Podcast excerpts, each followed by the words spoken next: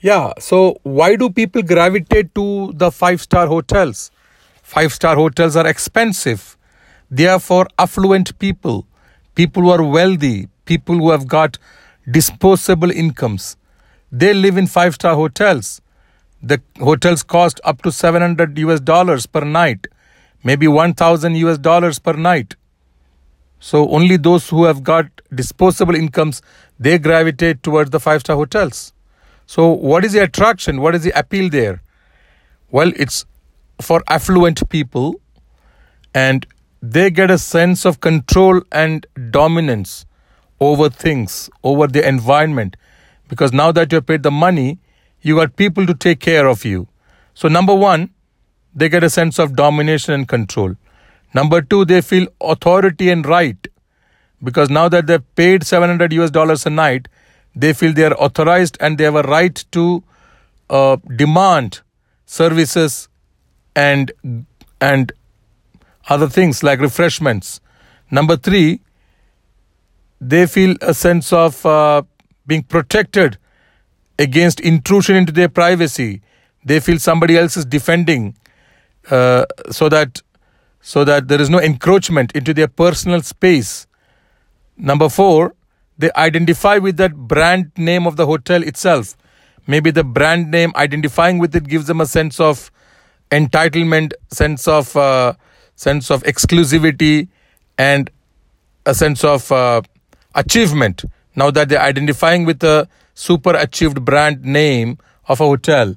Number six, they feel that they can purchase further services against compensating a staff, against giving tip to the waiter or to the other service providers there, or incentivizing somebody who's giving them further service.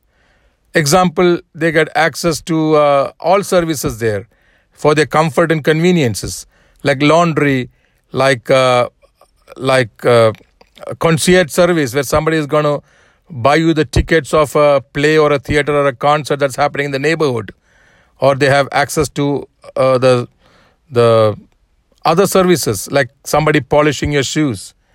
And number six, they feel that the technical assistance is there to support them, like someone to repair the television if it's not working, ensuring that all the channels, television channels, are in good form, your internet connectivity is uninterrupted, and then there's someone to look into the plumbing of the toilets if need be, and all other comforts of maintenance is provided. So this assurance that they do not have to look into the nitty-gritty of the maintenance of their comfort and convenience is number seven. And number eight is that they feel pampered and flattered there, like access to a massage in the spa with some expensive fragrant oil on their body being massaged into their tissues and muscles.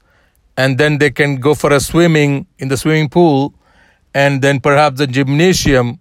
So all these services are there to make them feel pampered and flattered. And then the guests also, they experience that there is no ambient sound. There is no distraction from some clutter of events happening around them. So if they are an author of a book or decision maker in their company, or they have to take an important decision that date, and they need some time with themselves, devoid of disturbance, devoid of distractions, then they have it there. The five-star hotels ensures that they are all the ambient sounds and distractions and other deterrents to good work is removed. So then they can become more resourceful. The guests experience resourcefulness when they are into that five-star hotels for 2 weeks or even a month. So they can generate resources. They can get wealthier while they stay there. And then they experience that this entire establishment and institution and organization is there to support them in their endeavors. While at the time that they're staying there, they're paying up to over $700 a night. So they feel access to secretarial services and all the other services, the entire establishment, organization, institution is at their services, at their whim and call. that they can get their work done, they feel supported, they experience that these people are there to collaborate with them.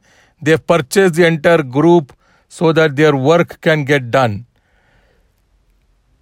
So these are the reasons the affluent people come to the hotel. There's the attraction and appeal of care for the guest. Now that they have purchased the care too with their $700 a night. Then there are influential people who are the owners of the five-star hotel, who wants these people, the affluent people, to come and stay there. These are influential executive, general managers and other people who provide these choices and options for their guests. So the guests are pampered further in the hotel, five-star hotel with multiple kind of cuisine. The owners provide them with 3 restaurants or more that gives Chinese dishes that caters to the taste of the guest, the specific tastes. Maybe Mexican food, Italian food, French food, Indian, or even Mediterranean, Arab food, both vegetarian and non-vegetarian, or food from the Scandinavian countries. So such kind of things are provided to the guest by the influential people who owns this property, who owns the place, who are the owners of the hotel themselves, who sells this brand identity so that more affluent people come to these influential owners. But what about... So this is a big confluence. It's a confluence of the workers too.